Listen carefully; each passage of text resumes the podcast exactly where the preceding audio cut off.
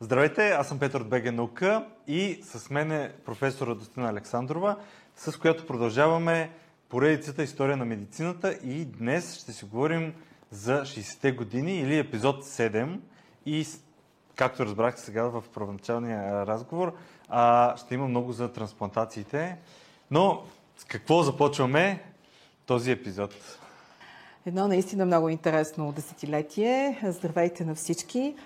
А, да, това са едни 10 години, в които бихме могли да си говорим изключително много за генетика и молекулярна биология, а, защото още в самото начало, 62 година, всъщност на Нобеловата награда отива не, не при кого да е, а при Лотсън, при Крик и при Уилкинс и то е точно за нали, установяването на двойната спирала на ДНК. Но а, освен това, можем да си говорим много за вируси. Ние, разбира се, ще се ограничим. Ще видите до кои от тях. Тук има и една българска изненада. Освен това, ще си говорим за трансплантации, защото през 1967 година е осъществена първата трансплантация при човек на сърце, Кристиан Бернар. И разбира се, ще си говорим за едно лекарство. Това е цисплатината. Първата статия в Nature за неговата биологична активност се появява през 1965 година а то ще бъде одобрено през 1978 година от Американската администрация за контрол на храни и лекарства, но така или иначе ще отвори нова страница в лечението на раковите заболявания. И понеже така и така заговорихме за ракови заболявания, ще си говорим също и за така, началото на хормоналната терапия на раковите заболявания, в случая при простатата. Отново едно откритие, което е удостоено съвсем заслужено с Нобелова награда през 66-та година. И така аз предлагам да започнем наистина с едно от най-големите събития в историята на науката и това е установяването на структурата на двойната спирала на ДНК. Нобеловата награда е присъдена за 1962 година. Тя отива при Джеймс Уотсън, Франсис Крик и Морис Уилкинс. Едно много интересно трио. Между другото, толкова много може да се говори тук. Могат да се говорят както много сериозни неща, така и много жълтини със, със сигурност има, но ние тях ще ги пропуснем. И така, кои са хората всъщност, които стоят зад него? разбира се, Франсис Крик, той е по-големият от двамата така много известни, Уотсън и Крик някакси Уилкинс като че ли се губи по-скоро. В, нали, всеки казва Уотсън и Крик, когато става дума за ДНК. И така, Франсис Крик, всъщност той е роден през 1916 година. Той е 12 години по-голям от Джеймс Уотсън. Когато завършва висшето си образование, всъщност той е по физика и той започва да прави една дисертация, която дисертация е посветена на вискозитета на водата при висока температура. И по този повод той години по-късно ще каже, че това е най-тъпия проблем, който някой може да си представи. Но, общо взето, много често нали, се намесва и съдбата, защото неговата докторантура е прекъсната от, от историята, от Втората световна война. Една бомба така се отклонява, пада в сградата, в която те работят и поразява експерименталната постановка. Така че всъщност така той казва с Богом на кариерата си в физиката. И през 1947 година той ще започне да учи биология, между другото. То тогава няма никакви познания в тази област. Той познава Уилкинс, те са близки приятели с него. През 1951 година в лабораторията на Кавендаш ще се срещне и с Джеймс Уотсън. А, така, за Лотсън и Крик, между другото, едно от нещата, така, които мен доста ме впечатли. Разбира се, това е неговата уникално чувство за хумор, а, това е неговата изключителна работоспособност. Той умира през 2004 година и до последният си час, буквално на смъртния си одър, той продължава да рецензира и да работи. Т.е. той наистина е учен, докато диша. Джеймс Уотсън е една друга колоритна фигура. Той пък е американец, идва от Чикаго. Една много скандална фигура напоследък, общо взето, но това по никакъв начин не му пречи да бъде голям учен и голяма личност. А, ами да започнем с това. Той казва, че а, едно от най-ценните неща за него е това, че баща му не е бил религиозен. Да, все пак той е учен, нали? И така, 28 година е роден. Баща му много се увлича обаче от орнитологията, така че малкият Джеймс винаги така го следва по петите. На 15 години става студент в университета в Чикаго, на 19 години вече е бакалавър по зоология. Първоначално иска да се занимава с орнитология, както вече казах, но така в съвсем младите си юношески години чете книгата на Шродингер «Какво е животът» и това така го насочва към генетиката. Ама така го насочва към генетиката, че когато решава да прави своята докторантура, той отива в Индиана, не за друго, а защото в тамошният университет работи а, Мюлер. Ние говорихме за Мюлер, нали, който също взима Нобелова награда в и неговите открития са в областта на генетиката. На генетиката. Сега самият Джеймс Уотсън не работи, нали, не е негов докторант, той е докторант на един друг учен, Салвадор Лурия, но същия този Салвадор Лурия също ще вземе Нобелова награда през 69-та година обаче заедно с Дебрюк, Делбрюк и с Хърши и ще ги, нали, те тримата за техният принос в областта на изясняването на генетичната структура и репликацията на вируси. Казах ви, че има много генетика, молекулярна биология и вируси. И така, по-късно той ще специализира в Копенхаген и, както вече казах, 51 година ще се съберат с Франсис Крик – Уотсън, Джеймс Уотсън вече е доктор, докато Крик ще защити своята дисертация през 1954 година.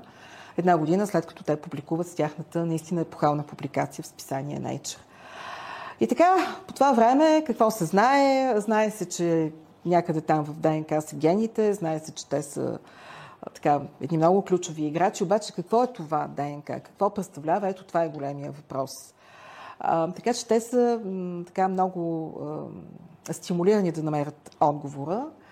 И в търсенето на този отговор, разбира се, докато работят в тази лаборатория, те поддържат връзка с, както вече казахме, Морис Уилкинс, който пък Морис Уилкинс работи заедно с Розалинд Франклин и нейният докторант, така че те имат вече рентгенографски наблюдения върху структурата на ДНК. И така, от тук нататък съдбата им много ще се преплита, така че много може да се говори. Едва ли можем да възстановим всичко, кое как е било. Джеймс Уотсън пише доста книги, между другото. Той пише молекулярна биология на, на, на клетката, пише рекомбинант на ДНК, пише двойната спирала през 68 година, пише една друга книга, как да, какво беше, как да се пазим от досадни хора, възоснова на неговият живот в науката. Сега тук и аз имам какво да кажа, обаче няма време да пиша. Те са навсякъде, между другото, и никой не е застрахован също да бъде под този знаменател приведен.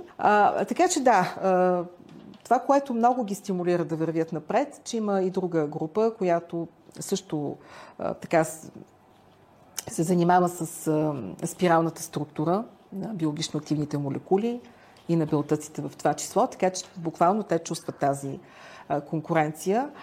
Междувременно, както вече казах, Розалин Франклин и а, така, нейните колеги, нейният докторант особено, те имат такива рентгенографски изображения, особено една много известна снимка, която в крайна сметка стига до Лотсън и Крик, а сега, дали Розалин Франклин е знаела, дали не е знаела, това, честно казано, няма как сега да, да, да можем да го коментираме. Но а, така или иначе, тя самата първо, че е давала доста, доста семинари, доста лекции изнасила, на единият от които е участвал а, Джеймс Уотсън. А, така че, нали, такава информация имало. Второ, те са били в, както вече казах, са били в много близки приятелски отношения с а, Уилкинс.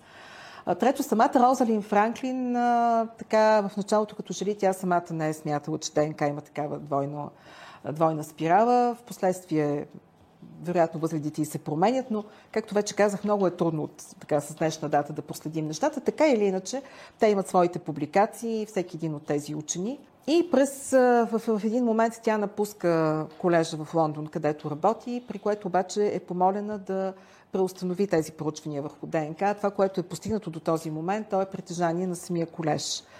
А, така че както този факт, така и факта, както вече казах, че има конкурентна група, която работи в тази област, много стимулира Уотсън и Крик. Те първоначално правят един модел, който обаче не е, не е успешен. Между другото, самата Розалин Франклин също коригира някои неща в техният модел. Даже има някои писма, които са между тях и нея, в които те имат съвсем нормални колегиални отношения, така че няма интрига. Тя самата умира през 1958 година. И Нобеловата награда отива при Уотсън, при Крик и при Уилкинс. Тя, тя не е и между живите всъщност по това време. Така или иначе, иначе даже има една скулптура в Кембридж, тя е дарена от Уотсън, тя е, той, той е живял на, на това място. И на нея пише, скулпторът изобразява двойната спирала и пише, че двойната спирала е открита от Уотсън и Крик и е потвърдена от Розалин Франклин и Морис Уилкинс. Сега, от тук нататък, както вече казах, това са едни доста интересни личности.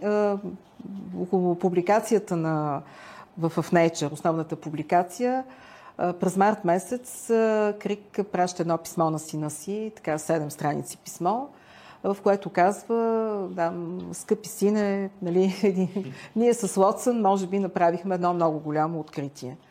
Това писмо през 2013 година, април месец, е предадено в Нью Йорк от фирмата Кристи за повече от 6 милиона долара. Иначе първоначалната цена е била 1-2 милиона.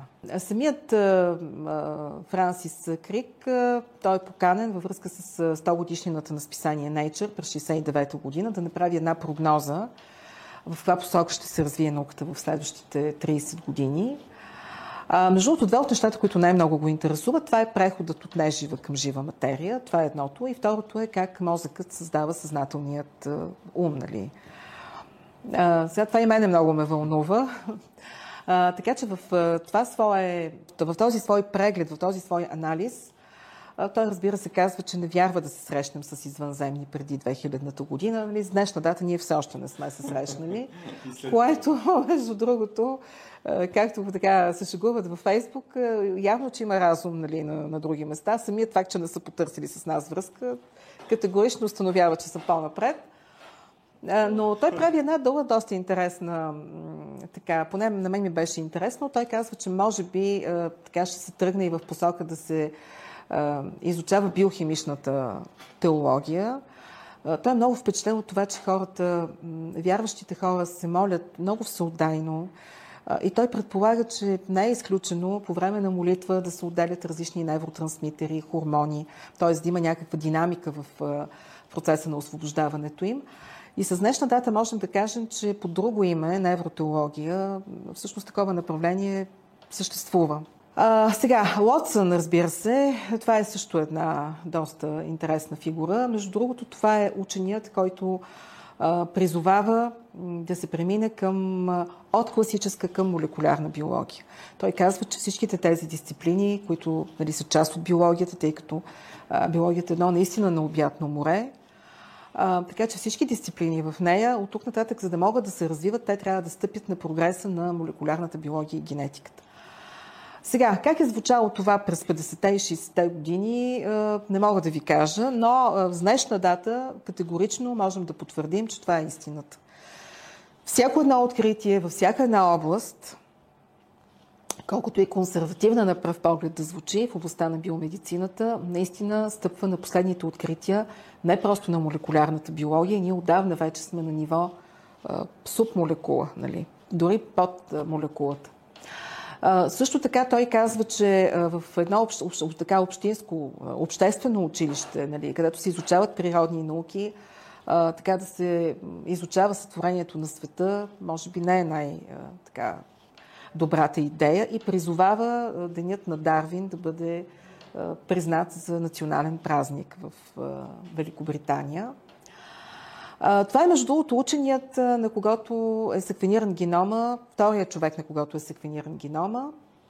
Ние ще си говорим за човешкия геном в последния епизод. През 2007 година дори е публикуван генома на Уотсън. И а, той казва, аз правя това, защото искам да стимулирам персонализираната медицина. Защото а, това да знаем какви са гените в а, даден човек, това ни дава възможност а, всъщност да търсим най-адекватни пътища за предотвратяване на заболявания, за диагностика и съответно за индивидуално лечение. Да, и дали превенция на, на нещата. Абсолютно, да. Той е за предотвратяване и за, и за лечение. А между другото, той е първият а, ръководител на проекта Човешки геном, 90-та година, но той напуска този пост две години по-късно и го напуска не за друго, а, защото а, начало на Националния институт за здраве в САЩ идва нов директор. А това е проект, който основно се финансира от тази институция – и този нов директор така има идеята да патентова части от генетични последователности. А, така че Лотсън напуска в знак на протест, защото смята, че нямаме право да, да така патентоваме структури, които са на практика дело на природата. А, и между другото, в следващите епизоди може би ще поговорим за един друг такъв случай, така че а, дори съда се така произнесъл официално в тази връзка. А, разбира се, за Джеймс Уотсън, особено през последните години, могат да се кажат много неща. Той така беше направил доста да кажем, странни изказвания, и сексистски, и расистски. Това стана повод да бъде освободен от длъжностите, които заема. Той не даде повод, че се разкаива нали, за това, което е казал.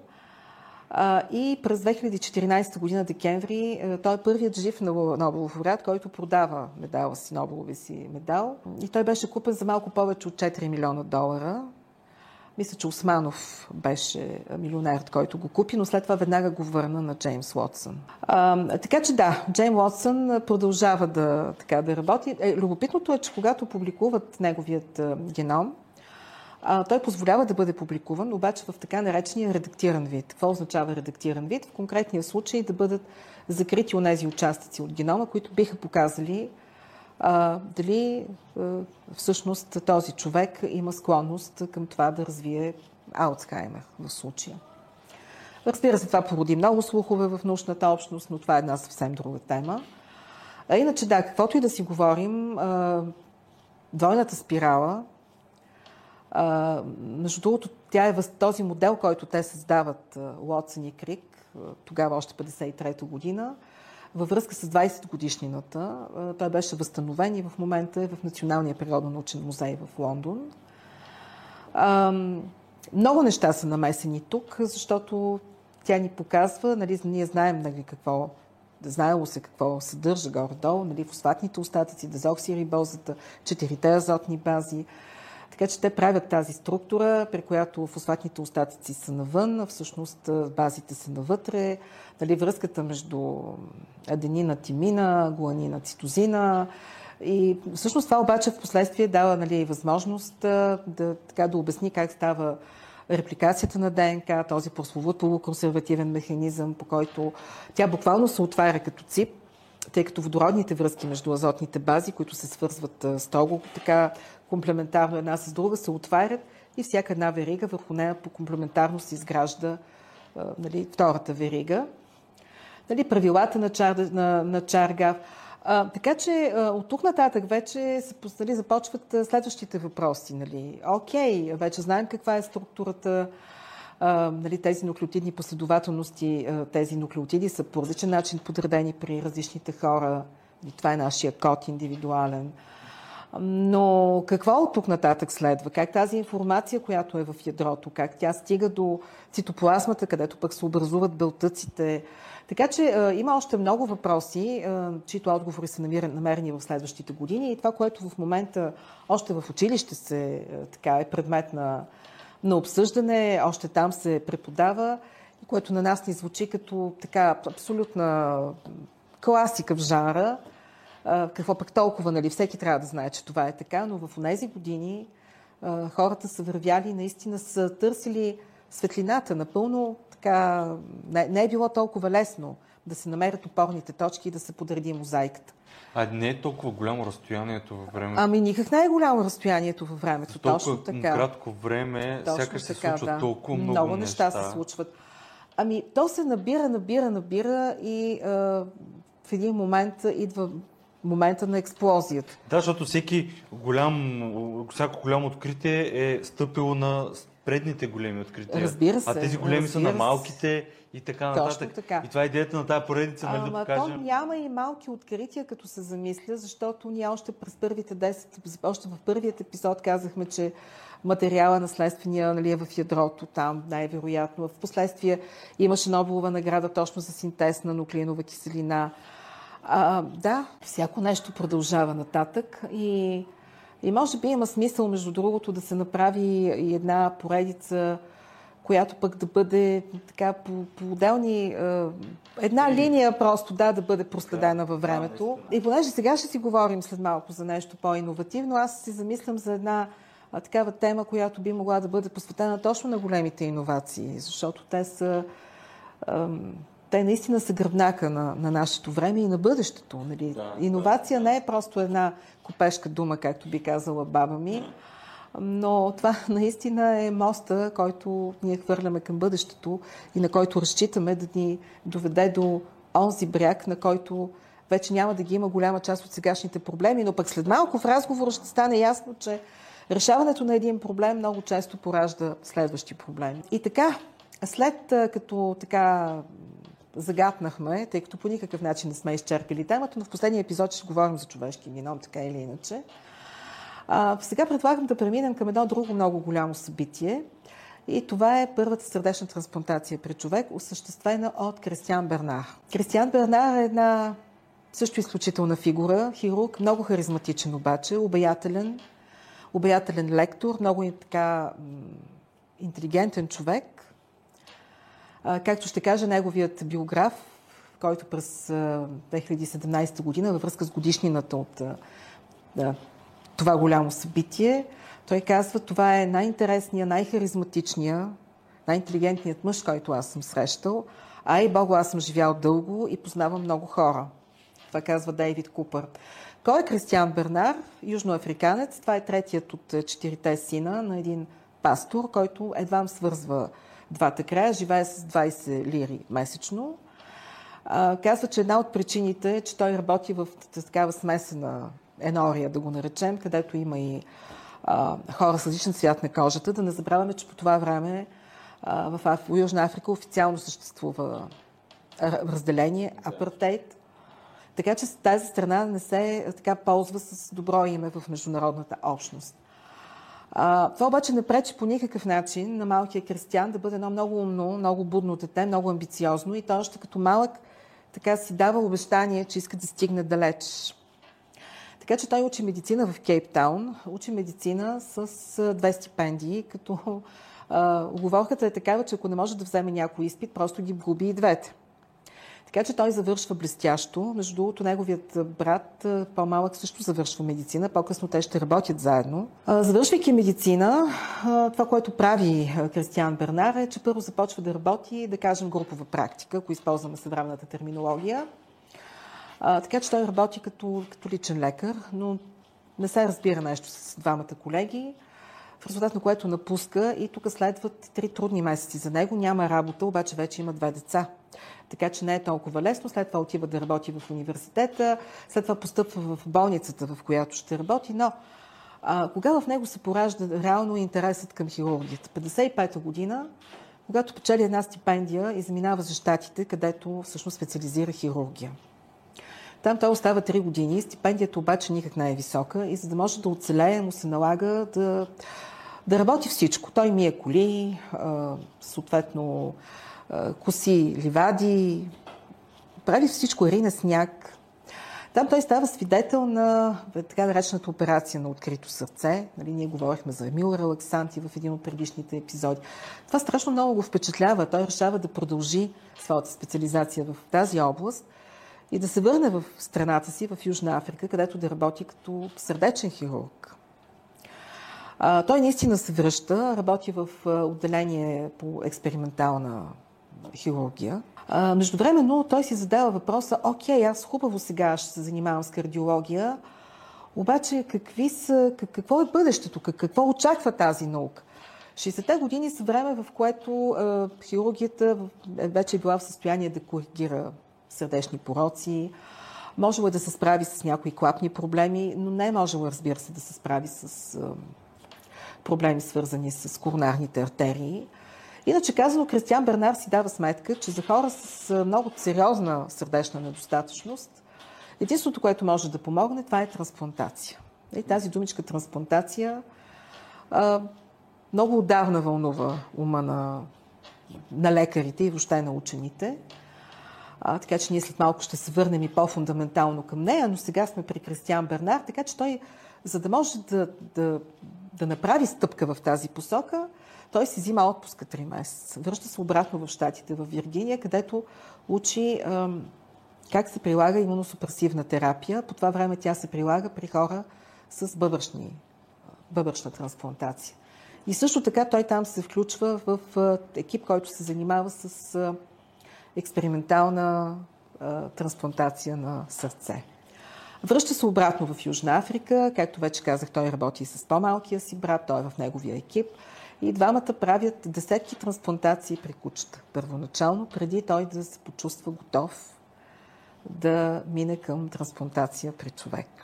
Когато обаче се чувства готов, той се обръща към колега, клиничен кардиолог обаче, с молба да намери подходящ пациент за първата трансплантация. Значи годината е 67-ма. Искам да кажа, че сега сърдечните трансплантации, въобще трансплантациите са малко или повече рутинна дейност, колкото и разбира се предизвикателства да има там и ние ще кажем за някои от тях. По това време обаче, трансплантация на сърце, за да можеш да, така, да, да, да пристъпиш към нея, се е изисквало наистина много голяма увереност. И както виждате, той го прави стъпил на много сериозни знания и опит. И така тук отново се намесва съдбата. Просто как и такива събития на пръв поглед случайни, всъщност се случват не случайно, за да могат да преобърнат буквално историята. 2 декември е събота. И в този следобеден ден едно семейство, една хубава събота, която предвещава един лежерен следобед с приятели и едно семейство, майка, баща, син и дъщеря, всъщност отиват да посетят техни приятели. А, не искат обаче да отидат с празни ръце, така че спират, майката и дъщерята слизат, отиват до близката пекарна, за да купят торт. Докато пресичат обаче, ги блъска кола, майката губи живота си на място. Дъщерята, 25-годишната Дорис Дарел, тя е в много тежко състояние и я закарват в болницата, където е доктор Кристиан Бернар. Закарват я с, в състояние на мозъчна смърт. Това е донора. А реципиента е избран, това е а, господин Луис Вашански. По много различен начин му пишат името. Вас, Васански, Вашкански, но Луис Вашански. Той е на 53 години, диабетик с много тежка сърдечна недостатъчност, от месеци е налегло и още взето няма как да, да оживее с тази диагноз. А, между другото, в тази болница, пак казвам, че в Южна Африка по това време е била разделена, но в тази болница по еднакъв начин са се отнасяли към всичките си пациенти. Въпреки това обаче, когато започват да обмислят идеята за тази трансплантация, решението е да бъдат, да бъдат бели, както донора, така и реципиента. Защото в противен случай би изглеждало, че се прави експеримент. И така, в нощта между събота и неделя, на 2 срещу 3 декември, започва една операция, която, в която взимат участие 30 медицински специалисти. Забележете обаче, брат му не е между тях. То това е най-интересното, че в тези предварителни експерименти с кучета са участвали Кристиан Бернар, брат му и още един друг хирург, но в случая нито един от тези двамата вероятно те не са били налични, тъй като това доста спешно се развиват нещата. А, сега, а, тогава, нали, с днешна дата, знаем, че пациента трябва да бъде в мозъчна смърт, защото в момента, в който спре сърцето, всъщност спира изтласкването на кръв към органите, а веднъж изпаднали в недостиг на кислород, това много бързо ги уврежда и това се отразява много зле след това на изхода на самата трансплантация. Въпреки това обаче, Кристиан Бернар изчаква все пак да настъпи сърдечната смърт. Той иска да избегне всякаква възможност за проблеми от юридическо естество. така че в момента, в който тя настъпва, много бързо започва процедурата. Господин Вашански е един голям мъж, който, освен всичко останало, поради самото заболяване, сърцето е оголемено, тъй като не може да изтласква достатъчно кръв и това го води до увеличаване, хипертрофия, хипертрофия. Докато сърчицето на Дорис изглежда много маничко. И той изведнъж поглежда, той за първ път се изправя просто през а, тяло, в което няма сърце и в него помества това мъничко сърце на това 25 годишно момиче – и той има много притеснения. Какво ще се случи? Ще започне ли да заработи? Ще могат ли да изключат апаратурата? Да, това се случва. И след повече от 5 часа операция той стиска ръката на главния асистент, който му е помагал. С това първата в света трансплантация на сърце е осъществена. Любопитното е това, че преди да пристъпи към нея, а, доктор Бернар не е предупредил никого, нито шефа на отделението, нито шефа на болницата, но сега е момента да им каже, то, то много бързо се случват нещата. Шефа на болницата най-вече е доволен, че пациентът е жив все още. Нали? Шефа на отделението също пита защо не ни каза и той казва съвсем спонтанно ми не смятах, че е важно. Сега, с днешна гледна точка ми е много трудно да си представя как пристъпваш към нещо, което никой не е правил в света, без да кажеш на най-близките си шефове. А, любопитното обаче е още нещо, че веднага след операцията той се свързва с свой студент, а, който той също е доктор, но той има някаква административна длъжност, административна. Той много бързо схваща какво се случва. Веднага се обажда на шефа на тази административна единица. Това е все едно губернатор на щат в щатите. Нали? Такъв ранг просто. Той на свой ред директно звъни на министър-председателя. Това е в рамките на половин час след края на операцията. Министър-председателя на Южна Африка зна, че това събитие се е случило. Вижте, тук залога е много голям, защото, както вече казахме, това е шанс на Южна Африка да се появи на медицинската карта на света. Това е момент, в който тази страна е обект на много сериозни критики заради разделението вътре в нея и расизма. От тук вече започва една безпредседентна медийна атака. А значи няма сериозна медия в света, която да ни изпрати там в рамките на часове кореспондент. А, и от тук нататък също стават някакви неща, които мене много ме изумяват, защото, да речем, още в първите 24 часа снимка на Луис Вашански вече така е на първата страница на водещи вестници в света. Той дава много голям брой интервюта. Това е току-що опериран човек, все пак. Буквално още в първите дни, първите часове след операцията, болницата получава предложение от, за, за 1 милион долара да предостави снимка на донорното сърце. Но такава снимка не е направена, направена. Както казва Кристиан Бернар, ние въобще не поканихме фотографии за първата трансплантация, защото не защото искахме да ги изолираме, защото не смятахме, че е важно. Нещо повече, а, значи това е в първите часове. Веднага след това един голям вестник предлага 25 000 долара за ръкавиците, с които той е оперирал и които той е изхвърлил нали, там, където се събират в кощето, веднага след операцията. А, както казва самият Кристиан Бернар, а, пациента се възстановява много бързо, веднага след операцията, в първите часове и дни. И казва, ние за първи път, медицината за първи път имаше шанс да види какво се случва, когато едно здраво сърце попадне в организъма на един тежко болен, агонизиращ вече буквално човек, образно казано, с напреднала сърдечна недостатъчност. На седмия ден обаче господин Вашански започва да се чувства зле.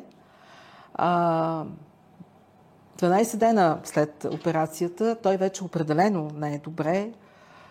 Много е уморен, вероятно е така както и те констатират, може би са прекалили с множеството посетители, интервюта. От гледна точка не мисля, че днес биха разрешили някой така да, да бъде толкова активен в този период. То веднага в началото. Точно така, да. Установено е, че има инфилтрат в белия дроб и това, което екипа решава е, че вероятно това е проява на отхвърляне, в резултат на което имуносупресивната терапия е повишена. Впоследствие това ще се окаже грешка, но в случая това е това е първият, първо, първата стъпка, така че а, и дозата е повишена. Става ясно обаче, че това е пневмония. Веднага започва много така масирана антибиотична защита, но въпреки това той не може да се справи, организмът. И 18 дена след а, операцията на 21 декември Вашански умира. Значи, а, целият свят следи буквално час по час какво се случва с него. Това, което по-късно Кристиан Бернар ще напише и ще каже е, че никога не съм се чувствал толкова самотен, както в нощта, когато а, Луис Вашански почина. На 3 януари 1968 година обаче, един месец след първата трансплантация, е проведена втора трансплантация. В този случай пациентът и той е в подобно състояние, нали? Но той престоява 70 и няколко дена в болницата, той е заболекар, и той 19 месеца, всъщност, активен живот води 19 месеца. най-вероятно причината за смъртта е хронична форма на отхвърляне, но както вече казах, това са първите стъпки и не е имало как всичко да бъде ясно изпипано. Третият пациент живее 20 месеца. И защо първите четирима пациенти, средно всеки от тях живее повече от 200 дни Нали, да, първия живее 18 дни, но другите компенсират. И това го казвам не за друго, а защото по това време по света се правят и в други центрове трансплантации, но там животът на пациентите е бил дни, няколко седмици, тук е бил 200 и повече дни. Петия и шестия пациент обаче живеят 13 и 24 години. Така че, а, действително, това е една невероятна крачка напред.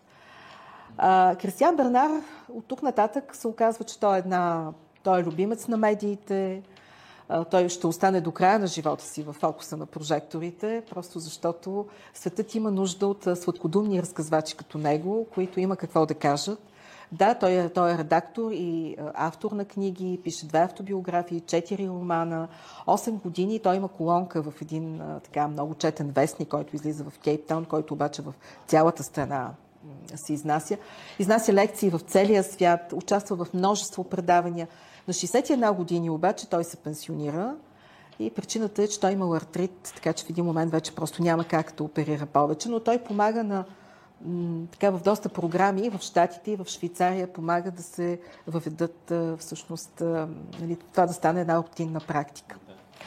Иначе той много хора биха го нарекли плейбой. Той има за себе си три брака, всеки с по две деца.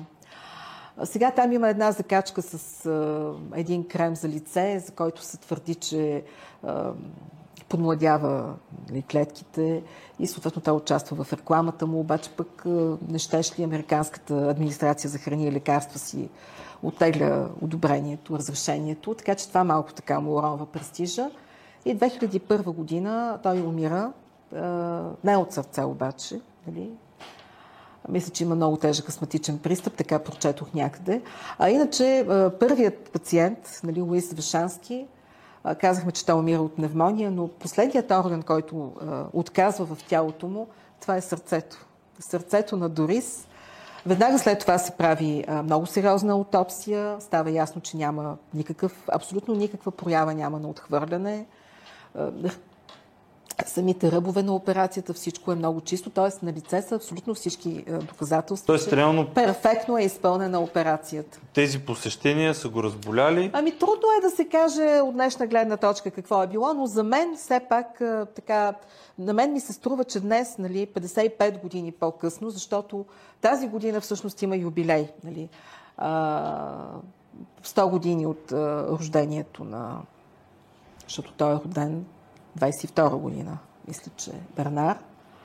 А и в същото време 55 години от първата операция. Струва ми се, че 55 години по-късно едва ли някой би разрешил на току-що опериран човек, дори и да няма пандемия от COVID, да, да, или сърдечна операция, едва ли би разрешил при положение, че това е човек, който е на имуносупресираща терапия, нали, да, така да бъде... Сега точно как е било и какво е било, не знам, но в книгата, която нали, авторът, който пише биографията на Кристиан Бернар, казва, че нали, те така са го оценили като това, че пациентът е бил претоварен един вид с, с изяви, но а, напълно възможно и без тези изяви пак да се, нали, това да е бил да, пак е така, и... това, да, е, това да е бил изхода.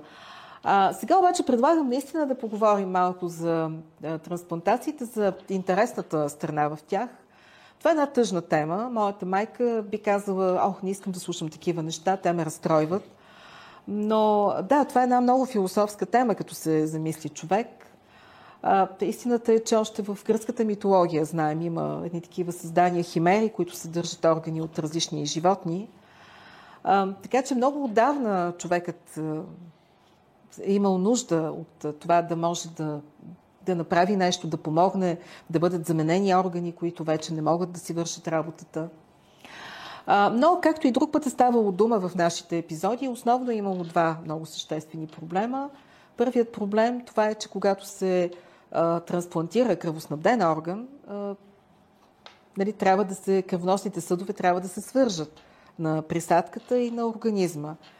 Това е първият голям проблем и ние знаем, че решението го намира а, Алексис Карел, който взима Нобелова награда. Нали, ние говорихме за това точно за съдовия шеф. Точно така. Което не е малко и, и затова трябва никак да се не е малко в никакъв случай, но ние казахме тогава, че той е бил много амбициран да се справи с трансплантат. Той е бил брилянтен хирург.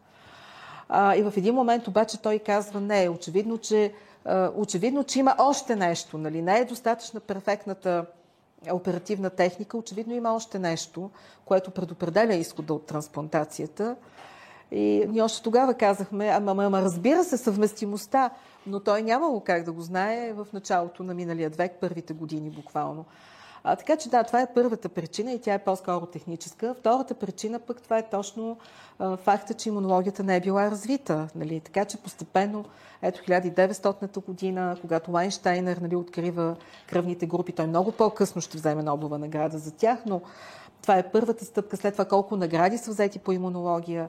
Миналият път, миналият епизод, ние завършихме с Питър Медалър, 60-та година, който също прави едно доста интересно откритие, между другото. И то е, че имунната система ще, ще реагира на дадена тъкан, тъй като години наред се е смятало, че имунната система нали, реагира основно на различни болестотворни агенти. Така че е било голяма стъпка напред. И тук също има взети Нобелови награди. Ние говорихме за това.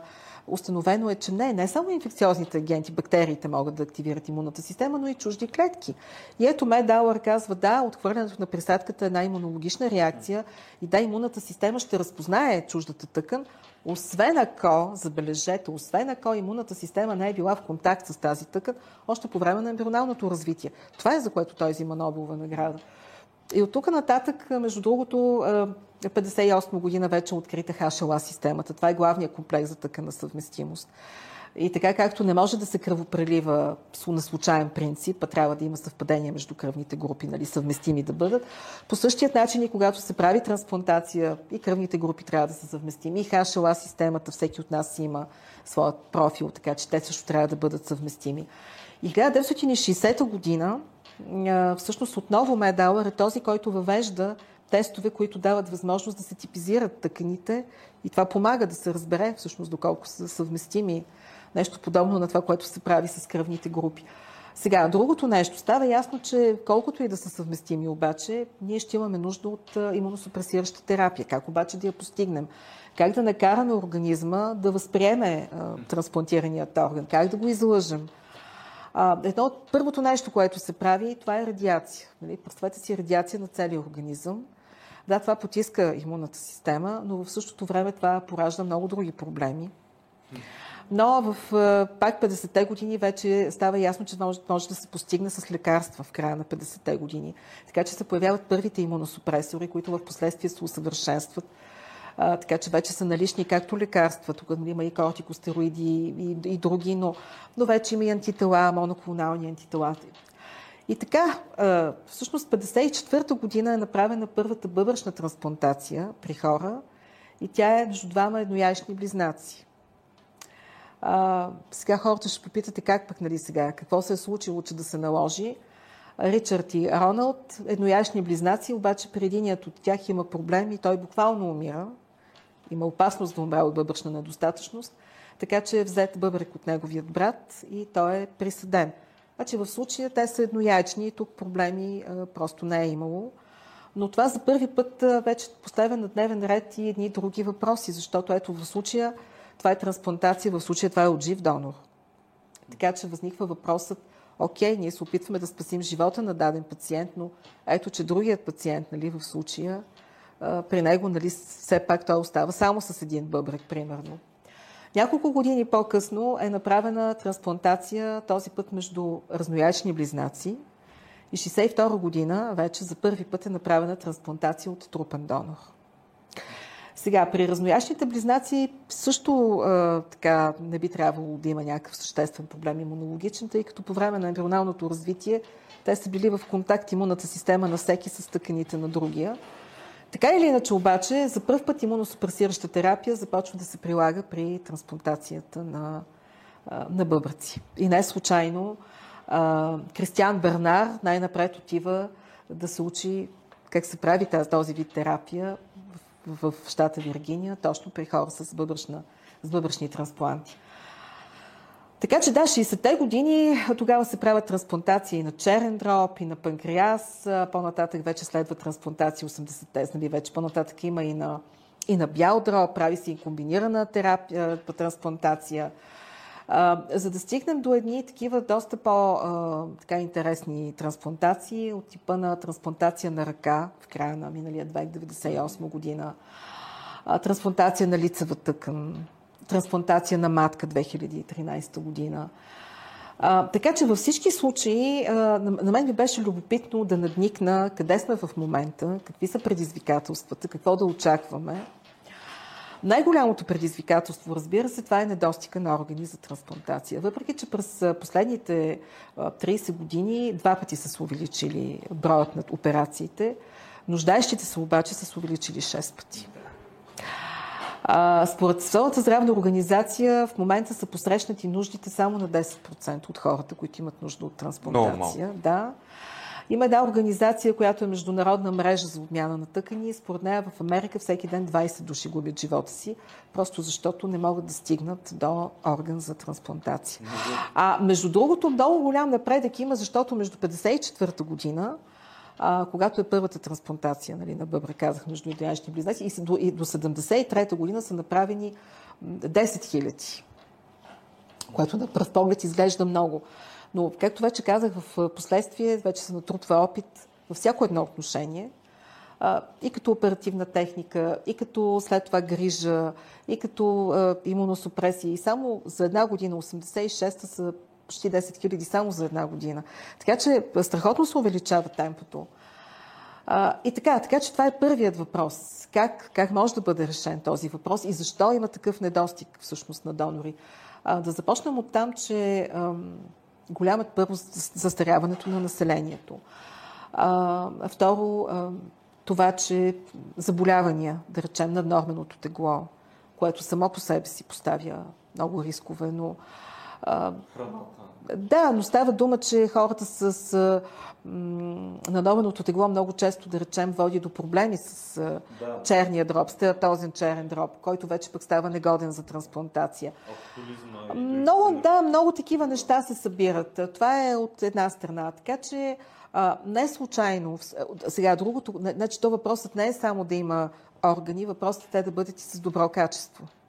Да съхраняването на органите. Значи това, което ние виждаме по филмите, там едни лекари с едни чантички тичат лед и така нататък, да, в момента в който органа се вземе, той трябва веднага да се сложи на много ниска температура, тъй като в противен случай процесите, които протичат метаболитните, могат да бъдат пагубни за него.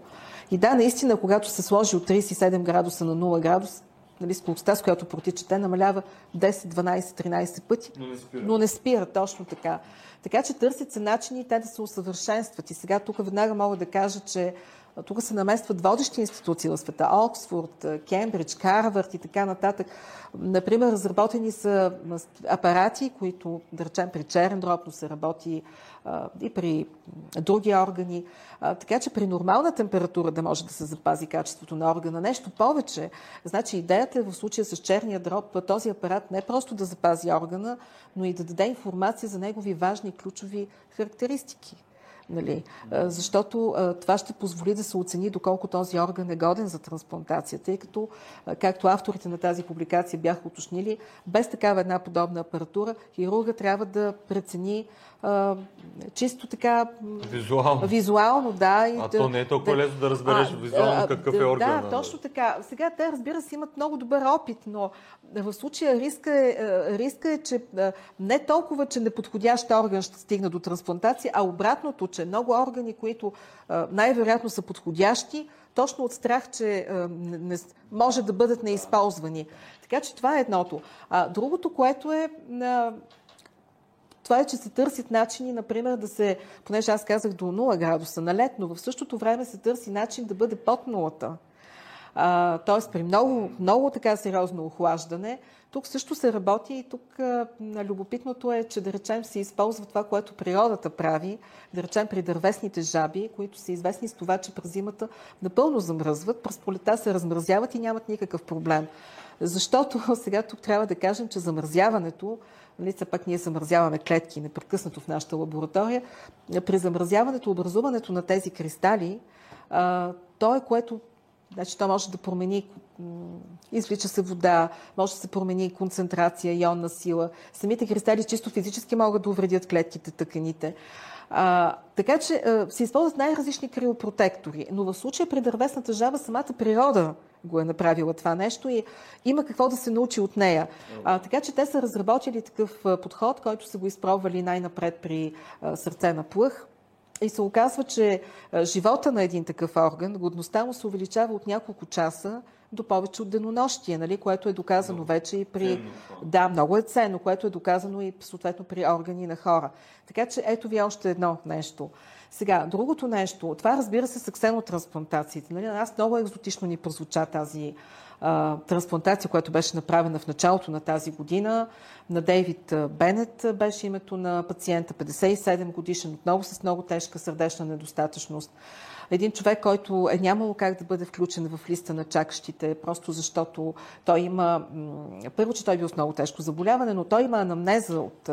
Има, има в, и в историята всъщност на неговата лична история има такъв... Има, за съжаление, той не е слушал препоръките на докторите. Примерно трябвало е да си поддържа кръвното налягане. А, сърцето е един много ценен орган, както казват в случая специалистите, и ние не можем да го дадем на когото и да е. И точно тогава, покрай тази история с Дейвид Бенет, имаше така, се появиха данни за един баща, който е много така възмутен за това, че болниците отказват да приемат сина му за трансплантация.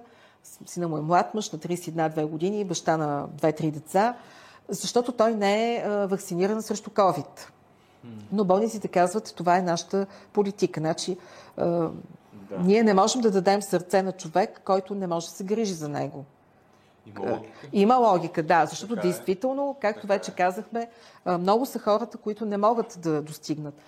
А, така че ето в случая с Дейвид Бенет, нали, това е може би една друга тема, ние тук няма да навлизаме в стенотрансплантациите, но ам, има хляб, определено. Дори авторът на едната от публикациите казва, аз самият бях много скептичен към идеята за използване на органи от животни, но си давам сметка, че е, това също е една възможност, която никак не трябва да бъде подценявана и е наш дълг да обясним на обществото защо това се прави и да се избегне е, страха, стигмата. Сега, Дейвид Бенет, за съжаление, живя само два месеца, което Както каза неговия син обаче, когато така, баща, бащата почина, думите му бяха дано това да не е краят, дано това да е началото на надеждата. Защото в интерес на истината това беше първата такава трансплантация. Човекът все пак оживя два месеца. През това време той не напусна болницата, но все пак имал възможност да се види с близките си, преди това той е бил само на легло, свързан с апарат, сърце, бял дроб. Сега, коя е причината, все още не е ясно и така една от така, хипотезите, които аз прочетох и която категорично не е потвърдена, но тя така се появи, беше, че е възможно причината да е вирус. Това е един цитомегаловирус, обаче свински. Сега, ако това е така, ако това е така, проблемът е решим, защото в крайна сметка да, няма да има, нали, това ще бъде много строго контролирано. Сега, цитомегаловируса, между другото, той е човешкият цитомегаловирус. Той е проблем и при трансплантациите при хора, нали, тъй като при, в имуносупресирани индивиди той може така да си каже думата. Това е един херпесен вирус а, така че това не е нещо, което на нас да не ни е познато да, по принцип. Да. Но, но няма а, информация към момента. Във всички случаи се разследва въобще всичко, което се е случило. А, просто защото това е, а, това е урок. Нали? Много, могат много неща да се научат. Продължаваме обаче нататък. Значи, а, така, трансплантациите. Търсят се маркери. Как да разберем а, какво е състоянието, подходящо ли е, настъпва ли на отхвърляне, не настъпва ли. Между другото, това е една от лекциите, която аз най-много а, обичам а, и, за, и за студентите. И за мен беше изненада, когато видях, че няма някакъв такъв общо прият протокол, който да е валиден за всички. Това, което прочетох е, че всеки голям център нали, си е изработил правила въз основа на опита, който има и че протокола няма как да бъде еднакъв за всички пациенти. Нали? Това са различни групи пациенти. А, така че да, има много какво да се оптимизира. Също така, а, идеята, е, идеята е да се премине към ам, един, една трансплантация за цял живот. Нали? Представете си един човек трансплантиран на 20 години, той има много, много, много така хоризонт пред себе си. Така че представете си един бъбрък, ма идеята той не е да издържи 10-15 години, а да издържи 40-50 години. Ама как да го постигнем това нещо? А, дори една от възможностите е да се подмлади, образно казано, органа, тъй като много често пък нали, донорът може да е по-възрастен дори от реципиента, съответно и, и органа. Така че и в това отношение се работи изключително много. По отношение на имуносупресията. Значи, ако в началото идеята е била много мощна имуносупресия, така че да не се, въобще да не се допусна отхвърляне, то сега идеята е по-скоро влиянието, което се оказва върху организма на трансплантирания, е да накараме, да помогнем на неговата имунна система да придобие толерантност към присадката. Е различно. Много е различно, да, да. И между другото, то е напълно осъществимо. Това е нещо, което е наблюдавано и при животни, и при хора. Да речем, ако при човек, това е нали, което се е наблюдавано при има такива трансплантации, които са правени, да речем, първо на костен мозък и се оказва, че ако на даден пациент бъде трансплантиран костен мозък от донор, след това от същия донор могат много така безпроблемно да бъдат трансплантирани други органи. Като че ли е, тази среща първоначална на костния мозък с организма подготвя, препрограмира. Тоест идеята е да помогнем на организма да изгради толерантност към органа, а не да потискаме имунната система, тъй като това е, доживотно потискане, сами разбирате, че отваря проблем от гледна точка на инфекциозни болести, ракови заболявания. Тоест това не е решение. А, интересното е това, че започват да възникват едни такива проблеми, за които ние до вчера въобще не сме се сещали, че могат да възникнат. Ето това, което казахме в случая с Дейвид Бенет, нали, ксенотрансплантации. А, оказва се, че нали, в случая с Дейвид Бенет той порази целия свят, нали, лекуващите си лекари. А, той ги порази с желанието си за живот, с волята си за живот.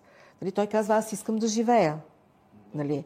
И на 31 декември, буквално последния ден на 2021 година, Американската администрация за контрол на храни и лекарства дава разрешение нали, по спешност да бъде осъществена такава трансплантация, тъй като няма альтернатива.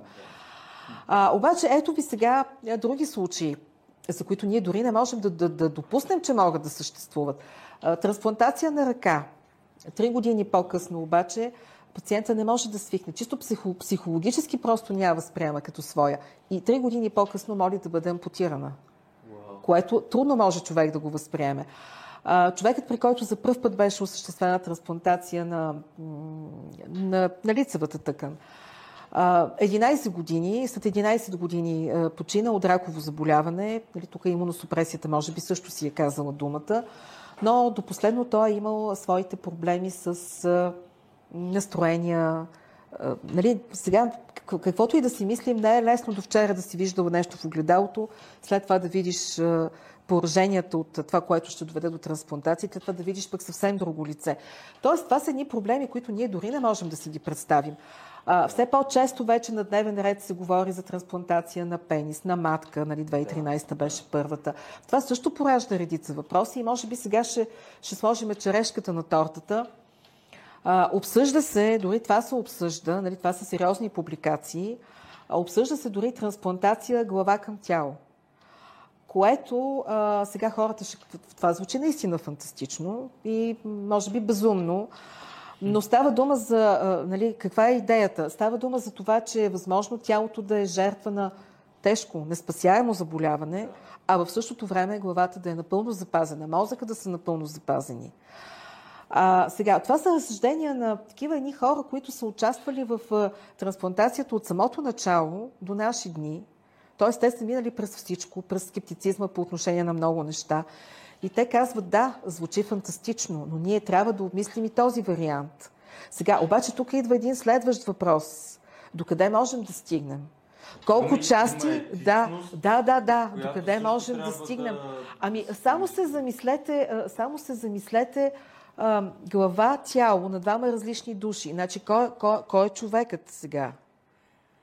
А, колко... се определяме ние да, като да, да, мисълта да, нали, така, и да. поведението, което също идва от така е, личността е, вътре, така е. а тялото е нашия точно. контрол. Сега, това още не се е случило, нали? но а, това е идеята. Между другото, Александър Беляев има такава книга, главата на професор Доуел, а, която аз съм чела като малка. Но а, да, там точно това всъщност беше направено по същество. Ние публикувахме едно интервю с а, а, учен, който работи в а, Глазгоу, българка, а, доктор Олова и тя... Тя, това... тя е била моя студентка. Така ли? Нели Олова, да. Да, да. Тя работи в един много голям интересен екип, а, който се занимава с продължаването и а, на... или по-скоро нестареенето на клетките, връщането на, на ембрионално ниво Точно на клетките, така, да. Ама което е уникално е, нещо, което разбира също... се, това а, са индуцираните да, стволови клетки, плурипотентни И това, което тя говорише, да. беше наистина нещо много впечатляващо, как а, има нали, на теория за момента, но пак се работи вече върху тези неща, а, да един ден ние да, да не устаряваме, или поне не толкова бързо, и, и всичко това пък води нали, до пак просто ми да помня да, да, на, да. На, на, този много разговор. Много са въпросите. Много са въпросите. Има много етичност също така. Нали? Не, са, да. не само биология, имаш, а, имаш вече и въпроси на... Ама дали да стигнем до там? Дали трябва да работим толкова върху тея Знаете ли, едно е когато така просто си разсъждаваме, а съвсем друго е когато човек се изправи пред опасността да загуби свой близък. Нали, това са много различни неща, но Несъмнено това поражда въпроса колко части можем да сменим в нашето тяло и да продължим да чувстваме, че все пак ние сме си ние. да живеем? Можем ли да живеем до 120, до 150, 160? А, това е една друга тема, която също аз... Това Защото заменянето иска... на органи може да стигне нали, до...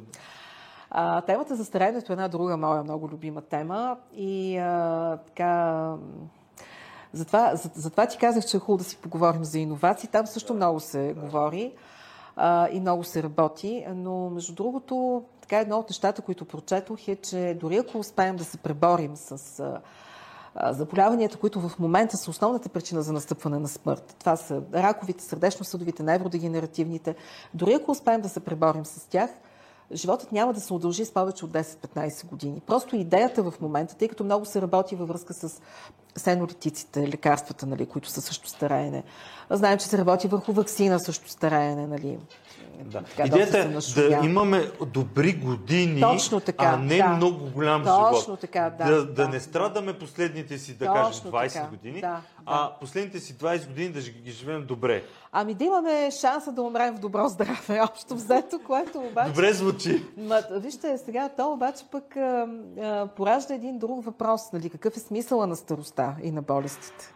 И дали човек би бил готов да си отида, ако е в перфектно здраве, да. А, дали близ...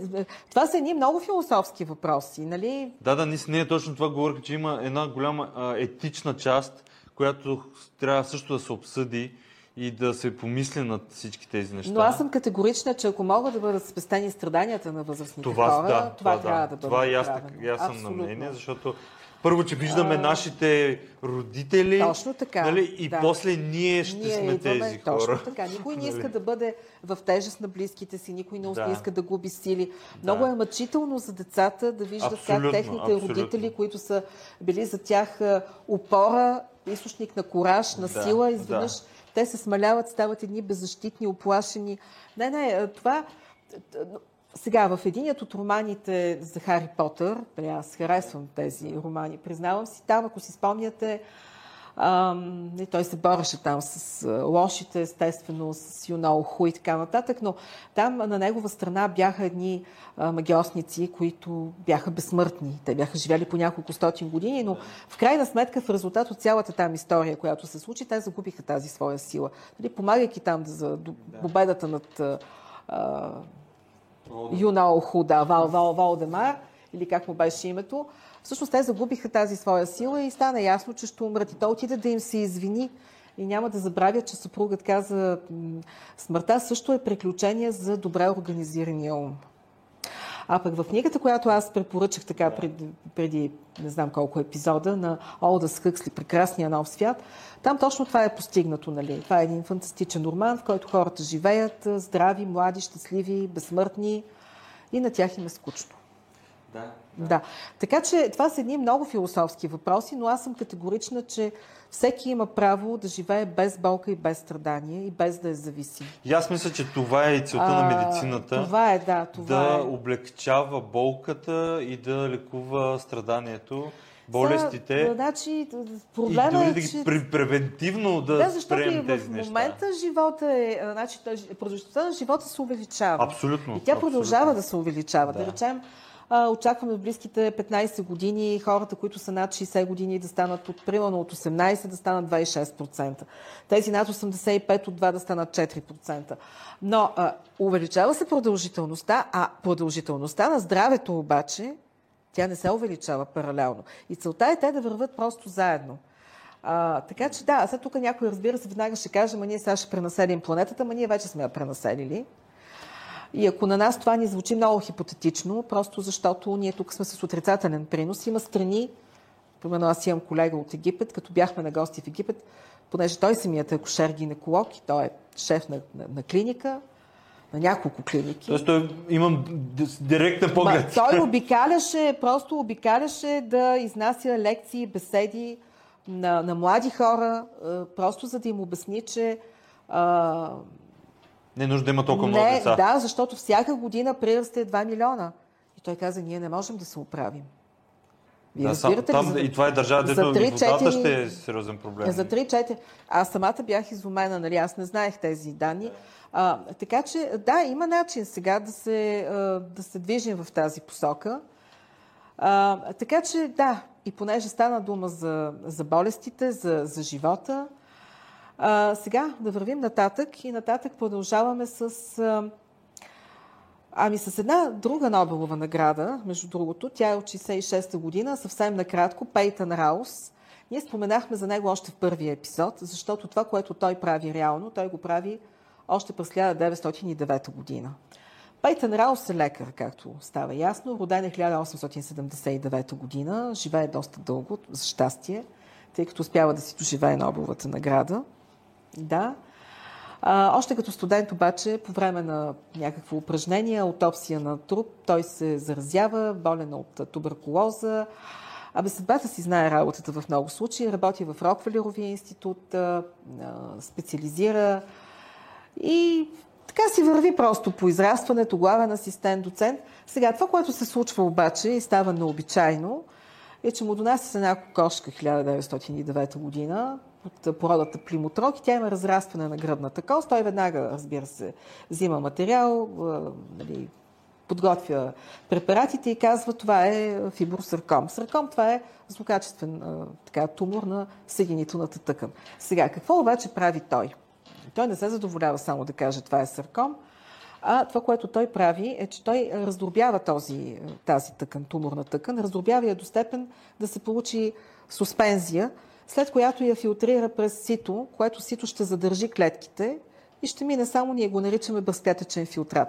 Той инжектира този безклетъчен филтрат на друга кокошка от тази порода и там се развива те, тя не е една кокошка, те са доста кокошки, при част от тях се развива същия тумор. Прави същата процедура, пак получава безклетъчен филтрат и става ясно, че този безклетъчен филтрат, той не съдържа клетки, нали, може да предизвика тумор. 1911 година, две години по-късно, той публикува тия свои резултати и казва, че най-вероятно в случая става дума за вирус. Това е, нали, което може да предизвика това образование. По това време обаче науката не е готова това нещо да го приеме. А, в сила са така, много е силен авторитета на Рудолф Вирхов. Той току-що си отишъл 1902 година. А Вирхов е едно много голямо име в медицината. Значи, наричат го папата на медицината, нали? бащата на, на, на патологията, папата на медицината. Значи, той е не само лекар, той е антрополог, той е политик, той е биолог, той е философ, общественик, там бил е член на парламента, доколкото знам. Той има една много мъдра мисъл и той казва, медицината е социална дейност, а политиката не е нищо друго, освен медицина в по-голям мащаб. Една изключителна фигура, между другото. А, значи през, така, през вековете на, на нали, ракови заболявания са били познати още в древността. Разбира се, тогава хората са имали много по-кратък живот, не са имали време да стигнат до... Все пак това е едно заболяване, което е най-често в по-напреднала възраст. Така че първо те са живели много по-кратко Но дори и тогава е било познато. А, обаче векове наред, нали, да речем, той Хипократ въвежда там идеята за четирите течности, нали, как черната нали, течност, кога, лимфа, когато започва да надделява, това ще доведе до такова заболяване. Това колкото и наивно да звучи, ама до 19 век това е в сила. Сега, от друга страна, пък колкото и на нас ни звучи наивно, Хипократ обаче е първия, който разграничава доброкачествени и злокачествени тумори. Гален, който също е така привърженик на тази теория за хуморалните течности, нали, четирите хуморални течности, Гален, този същия Гален, той казва, нали, пише, казва, че ако се хване достатъчно рано, нали, почне да се лекува рака, той може да се излекува. А те тогава са ги лекували, че са ги изрязвали с нагорещено желязо, нали, горе-долу. А, което също показва, между другото, че те са имали а, доста, доста правилна представа, защото и днес в а, онкологичната хирургия не се използват стандартните скалпели, се използват точно инструменти, които... Загалят. Точно така, да, за да не става разпространяване на ракови клетки, нали, да ще бъде лазер, електронож и така нататък. Така че виждате, и, и всяка следваща хипотеза, нали, която се появява теория всъщност, а, тя прави крачка напред. Но колко векове се задържа тази за четирите хуморални тежи. След това идва една, тя е на Йохан Мюлер, а, който казва, че клетки са, нали, че раковите образования се състоят от клетки, но понеже той пък не може да обясни защо по дяволите сега, нали, нормалното тяло си има нормални клетки, а защо? защо? Откъде идват тези ракови клетки? И той въвежда едно понятие бластоми. Това са някакви такива пъпкуващи структури, несъществуващи, нали? но той няма как да обясни защо се появяват раковите клетки. Неговият ученик точно е Вирхов и на него принадлежи един друг много важен извод в медицината и то е, че раковите клетки се, също са клетки и те се получават от клетки. Нали, той казва, всяка клетка се получава от клетка. И това е принцип. Но, за съжаление, нали, както вече казах, всяка една от тези теории си има своите минуси. Нали. Ето, Мюлер казва, рака също са клетки, нали? Обаче пък въвежда бластомите, които не съществуват, понеже няма как да го обясни. А, Вирхов също си има своите, нали, той казва не, клет, нали, клетките получават се от клетки, не от несъществуващи структури, но той също има. Както и да е. Така че 1911 година е още рано за такова едно съждение, че може да има инфекциозен причинител. Между другото, още преди а, Раус, а, други учени установяват, че вируси могат да предизвикват злокачествени заболявания, но забеля става дума за левкемии. А по това време те не са били смятани за ракови заболявания. Така че в случая е било важно това, че той за първ път доказа, че солиден тумор може да бъде предизвикан от вирус. Той чака 55 години, за да може да получи своята Нобелова награда едва през 66-та година. Между другото, 20 на години след неговото откритие е доказано, че този вирус, той е видян с електронен микроскоп, той носи неговото име, раусаркома вирус. И Самият Пейтън Раус създава своята хипотеза за това, че вируси и химични агенти могат да доведат до отключването на ракови заболявания. Между другото, Пейтън Раус е, е лекарят, заедно с негов колега, които откриват, че цитратите могат да консервират кръвта по време на Първата световна война и така тя се съхранява нали, 2-3-4 седмици. А, пак той ще а, изследва черния дроб, жлъчният мехур и доказва, че жлъчката в червата се абсорбира обратно и пак стига до черния дроб. Той е този, който ще докаже, че хемоглобина е, после ще се разпадне до един пигмент, билирубин, който при някои заболявания се натрупва и води до жълтеница. Така че една много интересна фигура. Обаче, кое сега тук е интересното? А, сега аз винаги съм смятал, че тук има нещо символично. 66-та година съм аз, 66-та година той взима Нобелова награда. Не за друго, а точно за това, че вирусите могат да предизвикат а, нали, може да има и такава етиология на раковите заболявания. Сега тук веднага искам да кажа, а, хората да не се плашат. Не всички вируси могат да правят това. Това е един много ограничен брой вируси и при това не всички хора, които са били инфектирани с тях, един много малък нали, процент може да се стигне. Но това се разбира се хепатит Б, тук за щастие има вакцина. Хепатит С също се свързва човешките папиломни вируси също, някои херпесни вируси също. А защо намирам връзка? Защото всъщност моята, моите интереси и моята дисертация са били точно с такива онкогенни вируси. Не случайно взима наградата през 60-те години, защото това е едно десетилетие, в което така има бум на, на вирусите, както вече казах. Нали. Тогава се изследва и генетичната структура, репликацията. Друга награда отива за пак проучвания върху генетиката, върху ензимите при вирусите. Каква обаче е нашата връзка тук в цялата история, българската? Ами, в началото на 60-те години в нашия институт, той тогава, разбира се, не се е казвал така, мисля, че е бил по патология на животните, пак при една кокошка, с Рот Айланд обаче е кокошката, откриват едно заболяване, наречено миелоцитоматоз. Това е едно заболяване, което засяга както, както кръвта, клетките от определен кръвен ред, не могат да се до края да стигнат своята диференциация. и също така може да предизвика и редица солидни тумори, в това число на черния дроб може да предизвика и на тимуса може да предизвика. И те откриват в него така нареченият миелоцитоматозен вирус МЦ-29. Това става в началото на 60-те години, един колектив, начало с академик Санофонт Иванов. Това е един звезден отбор. Аз просто трябва да ви кажа, че само като се така сетя за тези имена и буквално настръхвам, защото аз вървя по същите коридори, влизам в същите стаи. Това са наистина едни специалисти на абсолютно световно ниво. И така, сега какво е толкова интересното на този вирус, нали, за който повечето хора изобщо не са чували? Миоцитоматозният вирус МЦ-29, в този вирус в последствие в Штатите е изолиран онкоген, микген, както от раусаркома вирус, пък е изолиран един друг онкоген, SRC се казва този онкоген. И така, защо? Какво му е толкова интересното? Значи, това е един а, вирус, миалцитоматозния, който много бързо предизвиква заболяване. Аз съм работила с този вирус.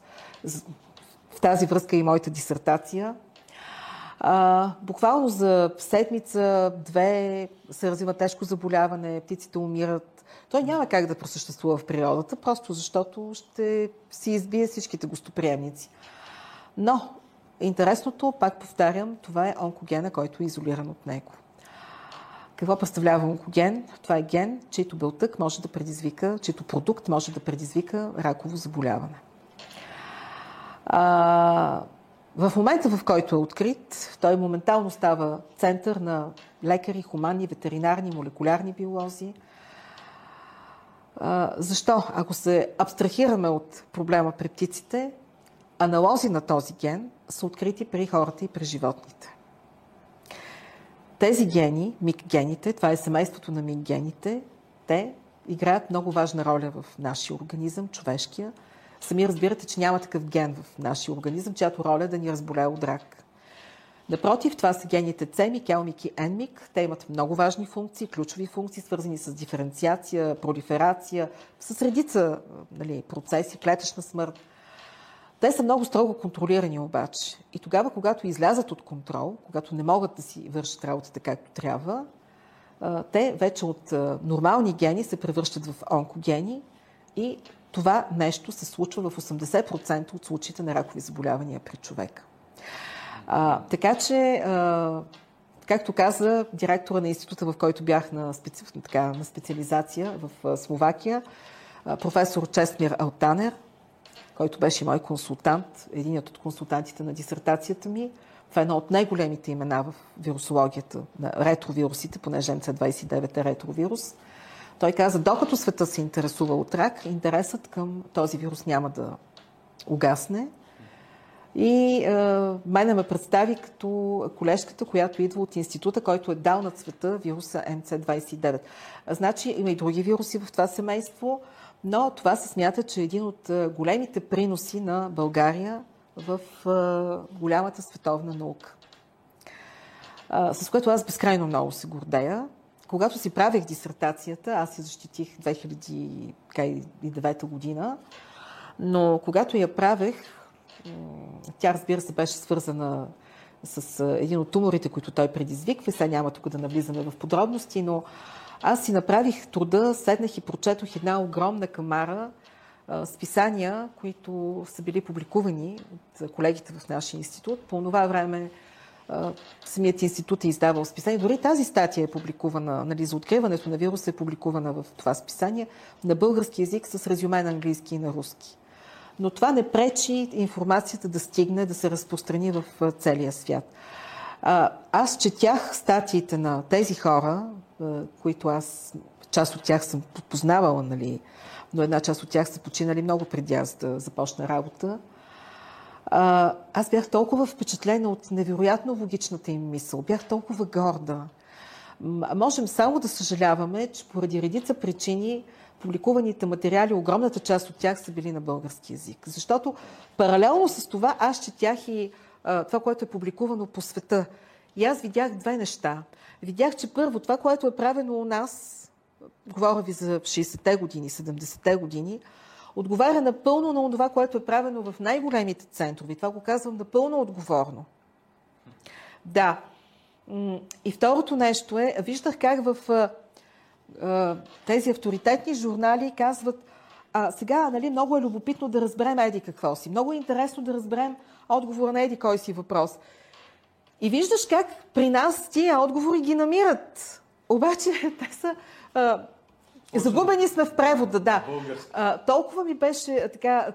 Не, разбира се, много от тези неща в крайна сметка наистина стигат, но, но ми беше тъжно. А така че да, България наистина има своя сериозен принос. И между другото, така вече малко, малко разминаване и изоставане започва от момента, в който това, което казва Лотсън, науката започва да минава на молекулно и субмолекулно ниво. Да. Това вече са ни безкрайно скъпи изследвания. Както казваше един мой преподавател в университета, той беше прекарал много години на Запад, ние го гледахме с ни ей такива очи и той беше много строг. Не, че той беше от хората, които като влязат и ти моментално си изпъваш гърба, заставаш мирно и започваш на ум да пресмяташ дали днес не си свършил нещо не както трябва. Много се бях респектирала от него, буквално не смеех да дишам на лекциите и това беше до момента, в който той не каза следното. Той показа един учебник и каза, колеги, това е един много ценен учебник. Ако го намерите някъде в библиотека, ако го намерите в книжарница, купете го. Ако намерите в библиотека, откраднете го. това, разбира се, беше явно в кръга на шегата, но аз много се впечатлих от него. Но а, второто нещо, което той ни каза, звучеше така. А, ако не сте готови днес да излеете 20 000 долара това разбирайте началото на... Аз съм завършила 91 да. година. Ако не сте готови днес да излеете 20 000 долара в мивката, няма как да правите молекулярна биология. А това е понеже много хора се питат, нали, къде отиват парите, какво се случва с тях. Отива за проба а, и грешка. Да. И тогава един колега плахо каза, къде е тази мивка да застанем от дома? А, така че да, това е. И другото нещо, което се случва 66-та година, и всъщност ние с това ще приключим, 65-66-та, е, това са годините 60-те, 70-те години, това са, нали, това са годините там на Битълс, на платинените плочи и така нататък. Обаче ние няма да говорим за тази платина. Ние ще говорим за една друга платина. Това е цисплатината. Първата статия, че цисплатината може да, така, да се окаже полезна за лечението на рак, се появява в Nature 1965 година.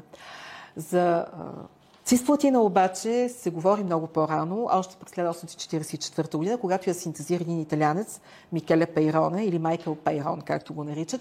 И много дълги години тя е известна като хлоридът на Пейрон. А, и това е един пример, че в крайна сметка много често това, което търсим, го намираме на най-невероятни места.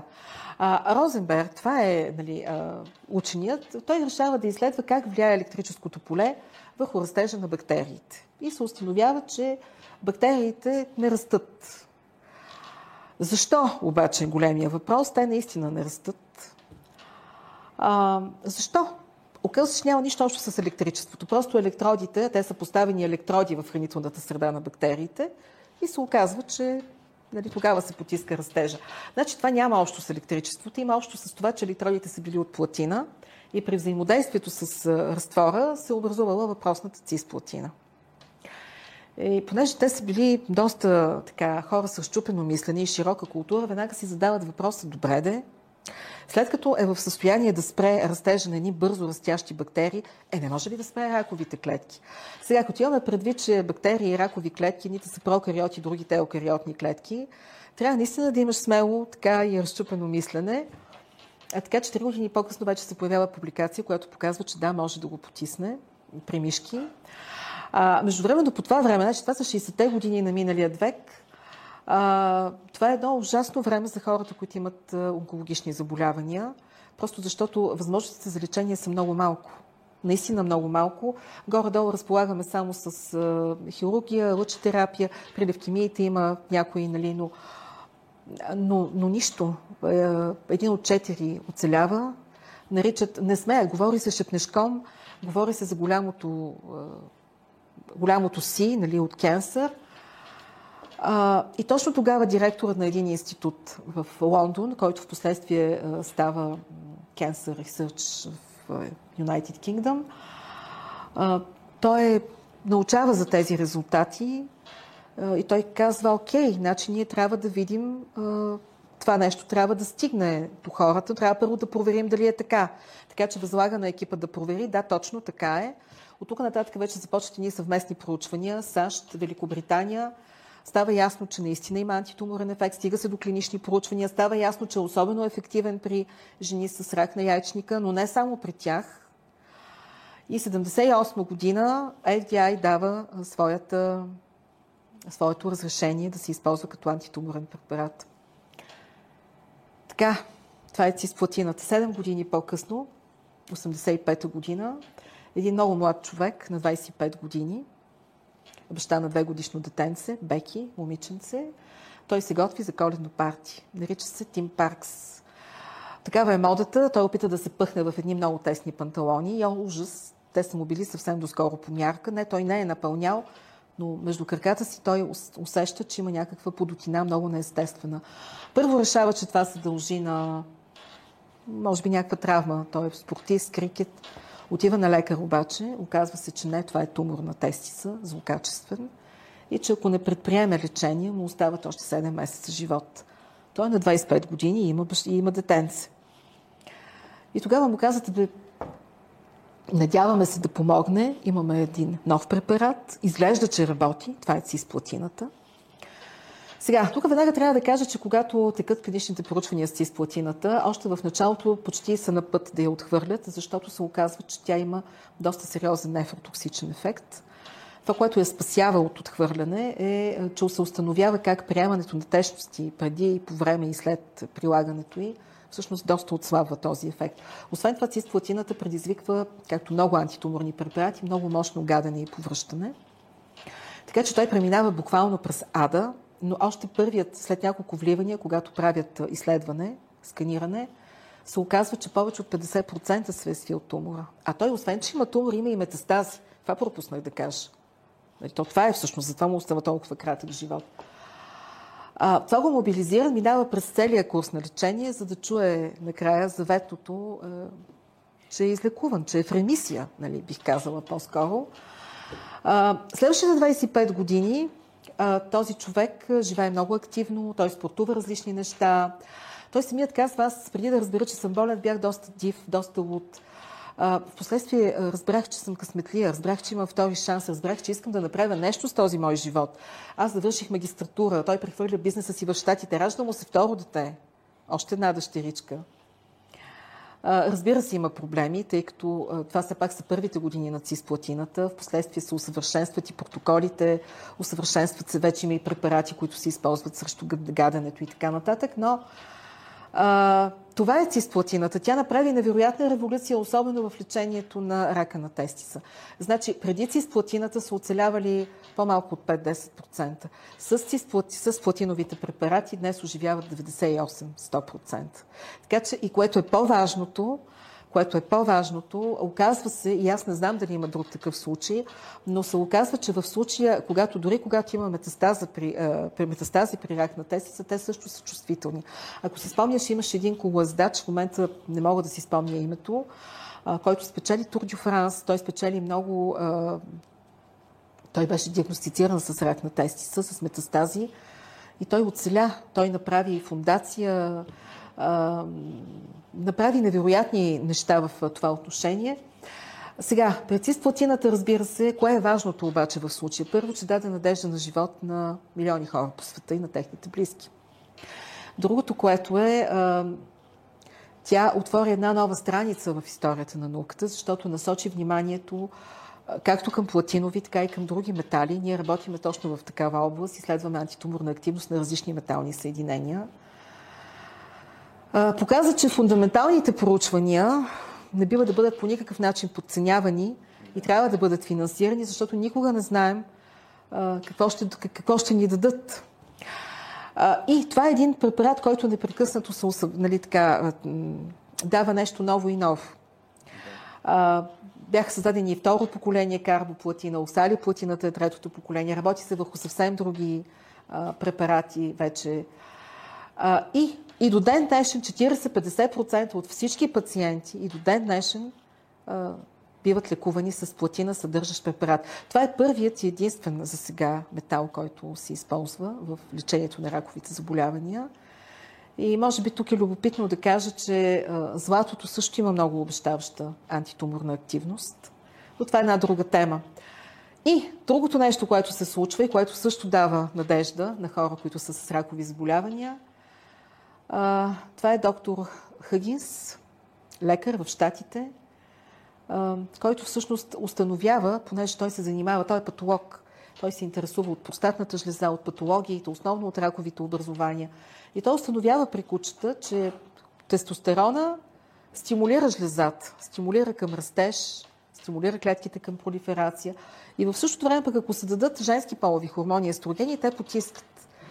И в тези така бурни години, значи точно 41 година излизат неговите наблюдения с 20 на пациенти с рак на простатата, които са лекувани чрез точно прием на такива женски хормони полови и съответно кастрация.